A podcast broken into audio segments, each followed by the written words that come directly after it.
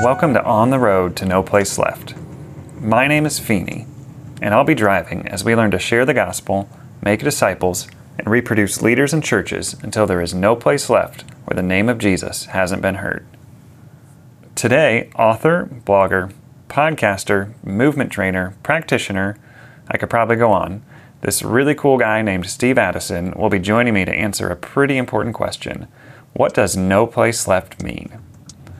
Before Steve jumps in with us, I wanted to lay a little framework for this first season of On the Road. The first three episodes, including this one, will be setting up the rest of the season. We'll talk about No Place Left, the brutal facts of lostness in the world today, and a simple framework called the Four Fields that anyone can use to pursue movement. After those intro episodes, we'll give simple skills and tools that fit into that Four Fields framework. You can check out the probable path of Season 1 in the show notes. A few years back, I hadn't shared the gospel in a decade. If you're like I was, I hope this podcast will be a shot in the arm to get you out of the pew and into the game. We'll be covering the simple tools and skills that help me get out into the world sharing the gospel and making disciples. If, on the other hand, you've been sharing the gospel, making disciples, and pursuing movements of churches for years, I think that interviews with practitioners will be a help to your work, and this podcast will be a resource to point curious people you run into towards. I can't wait to get started. Let's get into my time with Steve. Thanks for joining me on the road today. Sure, sure. What has been the best part of your week so far? The best part of my week would have been getting some time with my grandchildren. The best part of that time was on the footpath on his Great. little um, bicycle with the trainer wheels. He's just three and a half, and he just took off. That's you know, awesome. He was like in his element, and we probably went about almost, or maybe half a mile or more, and he never tired. Just the joy of being being with him and seeing him discover freedom on a bike. So that was probably the best part of my week. That's fun. If somebody for the first time had just heard of No Place Left and they're like, what is that? What does that mean? What is this thing? Like, how would you explain that to someone?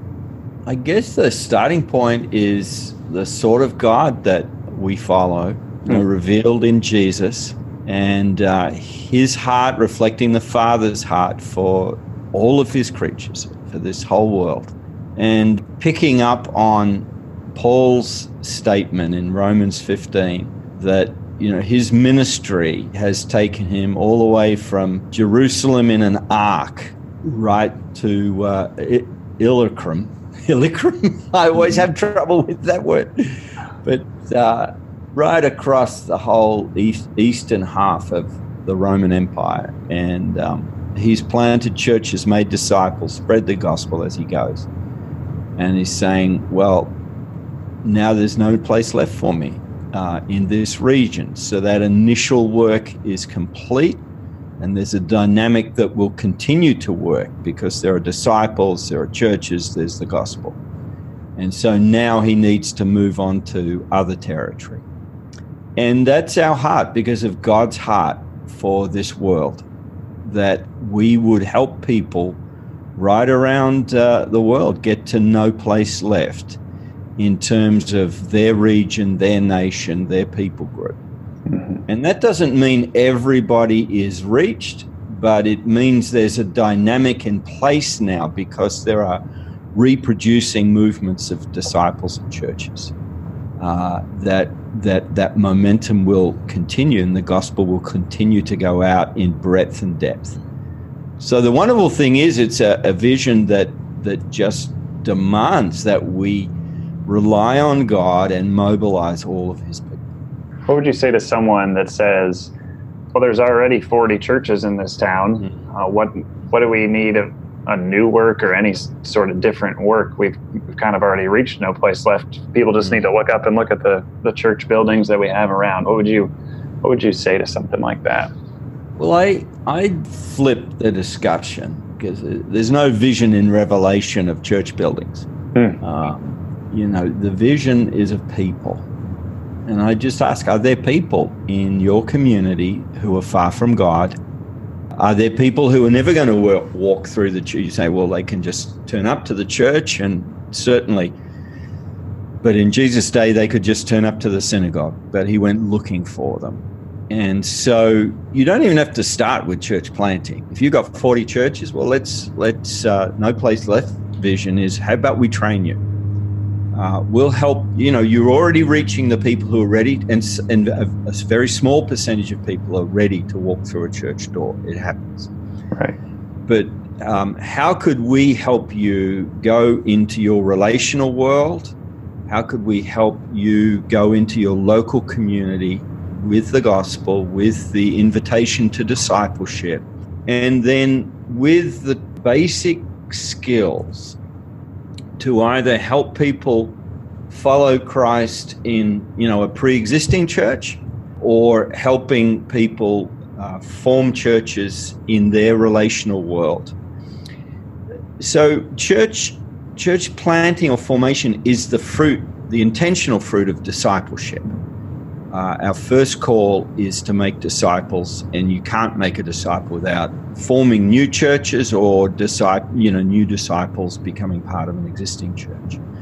So let's let the question of how many churches do we need that that we'll get to that issue. But how about we start in your community, in your relational world, helping you share the gospel and make disciples. So that's where we'd start with. We'd go knock on the door of those 40 churches and say, Who, who'd like some training? That's great. Um, yeah, and I even think of my own neighborhood. I know um, I, myself, and there's a handful of other believers, but I don't think we could accurately say that it's no place left because we have no, we have a desire. I think some of us, we see the lostness in our neighborhood, but if we've never put some uh, tracks to run on and started what does it look like to actually make sure we've we're moving towards getting the gospel out in this maybe it's just the block maybe it's the entire kind of bigger neighborhood. Um, can we really say we've done that? Well and there's another step from a movement's perspective. Those people you reach how will they start sharing the gospel and making disciples? So you first of all go as a pioneer as a role model but everything Jesus did, everything Paul did, they're continually thinking, how do we mobilize even the newest believers? So Jesus is going into a Samaritan village. He's not saying to himself, what am I going to, well, he is sort of, but, you know, what am I going to achieve? What's my lasting legacy? Well, his lasting legacy is the woman at the well. Mm-hmm. It's not just someone who's now a disciple, but somebody who's taking the good news into her community. So, and this is the difference we talk about in the, the book, The Rise and Fall of Movements, a roadmap for leaders. And we say a ministry is what we can do, you know, you can do, I can do, with the help of others. A movement is what God can do as we let go of and release authority and responsibility and, and, and mobilize people to make disciples that, that reproduce and to plant churches that multiply. So take me from uh, what you just explained. I love the biblical vision of mm-hmm. no place left that we see in Paul, and then now all around the Western world. Maybe that's where I'm familiar with it. Mm-hmm. Um, we got I know no place left Houston. We have mm-hmm. the lingo as NPL groups that are happening all over. How did we get to basically something happening now with this kind of no place left label on it? What just tell me a little bit about that from your study of it, from what you wrote on it, and just being involved in it. Well, in, in the rise and fall of movements, we we end the book with a whole case study of this emerging movement. And you know, there's no there's no headquarters, there's no even not even an organization called No Place Left. You know, somebody here and there there'll be websites. It's first of all a cause to multiply disciples and churches uh, everywhere. And in that sense, you know, there are different organized, you know, I, I lead a mission agency and there are different churches and individuals that put their hand up and say, yeah, we, we want to be a part of this vision.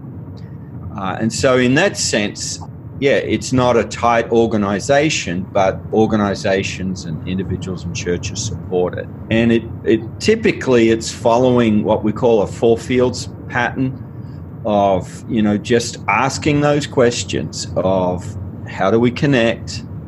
How do we share the gospel? How do we make disciples? Uh, how do we form healthy churches? How do we multiply leaders so that there is no place left in our community, and then we we join with others in going to the ends of the earth. So, in that sense, it's very hard. You know, he, where's the headquarters? Where's the policy statements and all of that? Well, it really just uh, some. It's a coalition of, of people. We could throw out some prominent names of people, but they they just it's a rally cry more more than it is uh, a particular program or organization. But that four fields approach that uh, Nathan Shank developed, that's probably the overriding paradigm that we're committed to. In a few episodes, we're actually going to break down that four fields a little more specifically and walk through what those questions are that you referenced and all those parts. Why is having a vision like that important? I think you've got to go back to the character and the heart of God. This is what's on his heart. When I was sort of working on the book, I had quite a significant breakthrough for me in understanding when I looked at these two uh, stories that sort of prepare the way for the movement that Jesus started. And his stories of his baptism and then his wilderness testing. And at the heart of these stories, I just sort of really got struck by, you know, here's three essentials that are part of who Jesus is, reflect the heart of God, and show us how we should live and minister. And there were his uh, obedience to God's, his Father's living word. He's going to lay down his life no matter what the cost. You know, his response to the enemy is, It is written. So he's a man under the living word of God. He's a man dependent on the power of the Holy Spirit who leads and guides him. And then finally, he's committed, Jesus is committed to the core missionary task of, you know, his role is to lay down his life as a ransom for many and to begin a missionary movement that will um, go to the ends of the earth. So the Father is writing these things on his heart at this key moment in the, in the formation of. Uh, of this uh, multiplying movement. And I realized this, these are the very things that he wants to shape in us. You know, his word, his spirit, the core missionary task of multiplying disciples and churches. So, why not align ourselves with the heart of the Lord Jesus and uh, follow God's plan and intention? I, I think there can be nothing more important in life than that. So, can do you have a time uh, you can you've seen where God really used just that vision, that no place left vision for a, maybe it's a country, maybe it's as small as a, a neighborhood where somebody mm. Grabbed a hold of that and God just used that in a big way to see see a work start. Lots, right? But um, you know, the one that comes to mind because it's uh, my screensaver at the moment. It's a picture of all. Uh, I don't know, maybe 150 guys, all in white. Looks like they're, you know, about to be baptized or something. And they're leaning forward and they got their hands on the shoulder of another guy, and it's a big circle of, of men. And they're in white because they're, they're, they're maximum security prisoners. And there's this move of God um, that sort of was pioneered by Don Waybright in Houston in the prison system you know, I, I, just look at that and I see these men who are all in discipleship. Many of them are in leadership and learning to share the gospel, learning to follow Christ and to gather people into disciple making groups. They, they can't call them churches because that's just against regulations, but for all intents and purposes, they're forming churches behind bars in wow prison system and I, I not only see them, but I close my eyes and I see their family, their friends, you know, probably many broken and shattered lives. Now the, the gospel is doing its work. And I think to myself, you know, I, I'm, I'm quite moved just as I retell right, the story. Wow. Of, to, to the last, the least and the last, you mm. know, the gospel is touching lives in, uh, you know, there's 2.3 million people in prison right now in the United States. Wow. So that's that's one of my favorite stories. That's what, great. Where it can go. So what how do I ask this? Did whether it was Don or maybe there was somebody else that had prison ministry, did they just get some simple tools that they needed to start using and training their uh, then the inmates to start reproducing? Was it more they had a vision like, what if we could see the gospel completely overhaul this prison, or was it a little bit of a both and? How did how did that come together? Yeah, well, it's not simple tools to be honest. Tools come and go. Uh, I, you know, we use and Don uses the three circles, and I say to people, the free, three circles can't convert anyone. Uh, mm. The three, the, it's just a tool. It's the gospel that does the work, and the three circles is a great way to share the gospel. It's it's people like Don who, uh, in their heart, are signed up for the the missionary task. You know, the word, the spirit, the core missionary task but then they go into a situation like that with simple tools, with simple methods, you know, that they're looking, he's looking for pioneering leaders, and we talk about this in the book. Uh, they're following contagious relationships, you know, relational networks.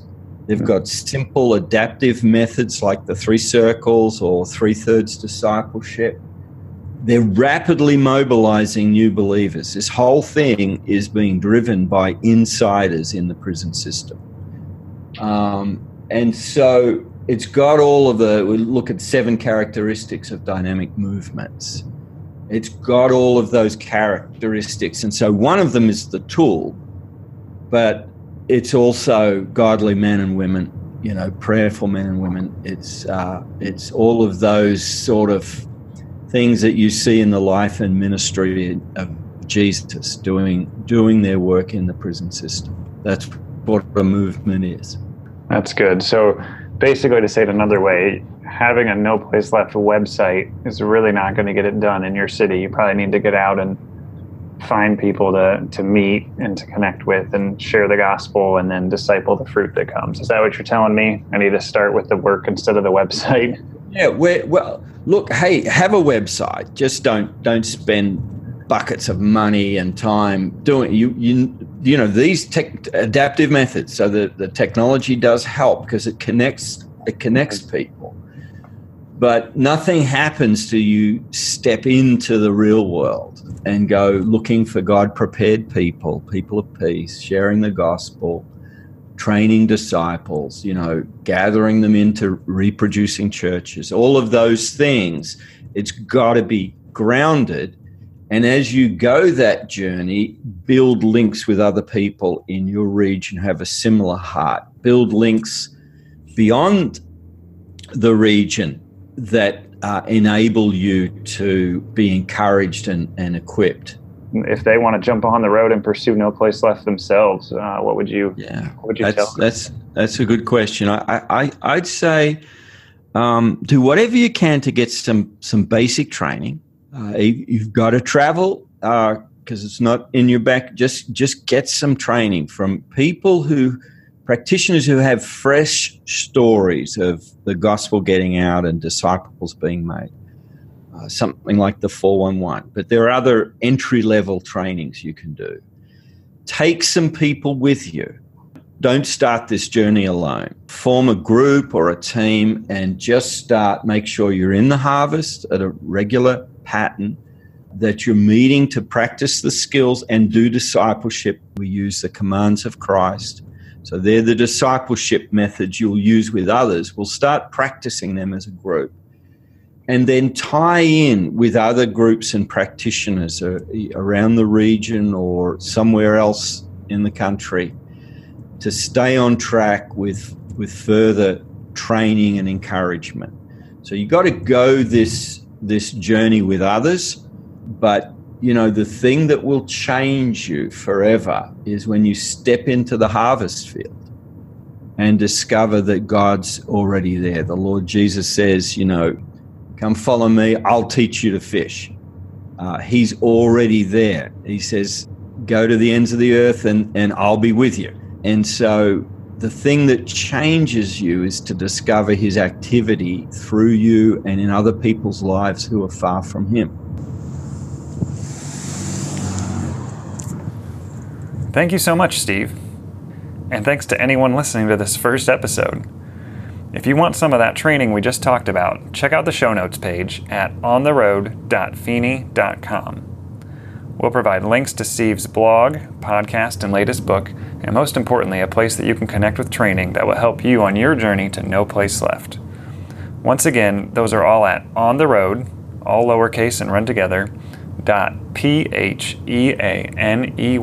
dot com. If you have a question to ask or a story to share, go to that same URL and look for the Jump In heading. I'd love to hear from you. This is Pheaney. Thanks for listening to the first episode of On the Road to No Place Left. Keep sharing the gospel, making disciples, and reproducing leaders and churches until there is no place left where the name of Jesus hasn't been heard.